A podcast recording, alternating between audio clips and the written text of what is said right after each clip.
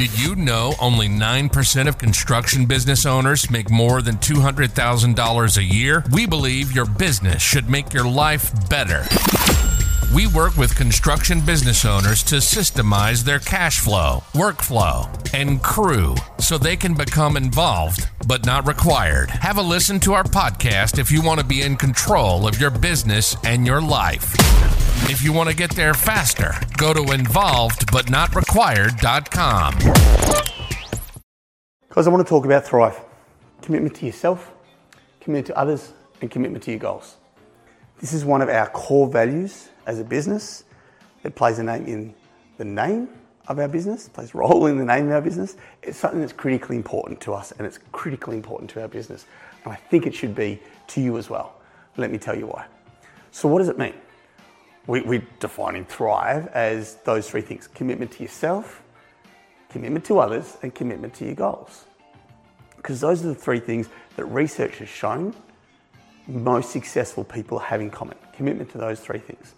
Actually, the research called it success, commitment to success, goals, success, same thing. So, when you're looking at it, commitment to yourself is first for a reason. You'll hear us talk about fitting your own mask first. Does that mean? If you've been on a plane, you've heard the crew say, in the unlikely event of emergency, fit your own mask first before helping others, infants, those around you in need. If you don't look after yourself, you are far less capable of looking after anyone else. If you never give enough attention to yourself, eventually you're going to collapse on the floor. You're not going to be the one who survives. You need to prioritize commitment to yourself.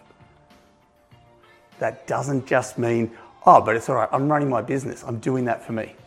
No. Are you making time for you to exercise? Are you making time to eat right? Are you making time to get enough sleep? Are you making time to go on holidays and I don't mean holidays, which is just working with a different scenery. I mean downtime. If you want to strategize and think about other things, that's fine. But you need to make a priority of you if you want to be successful. You can't just focus on your goals or other people and actually end up successful because you will not. You'll stumble and fall. Fit your own mask first. Number two, commitment to others. Does that mean? Well, if you're all about you and you're all about your goals and you neglect everyone else along the way, you will also not succeed. Whether it is your staff, your customers, your clients, or whether it's caring for things that are beyond just you. Those who are just focused on themselves do not succeed long term. You need to take people along for the ride. You need to have others who you care about their success. Right?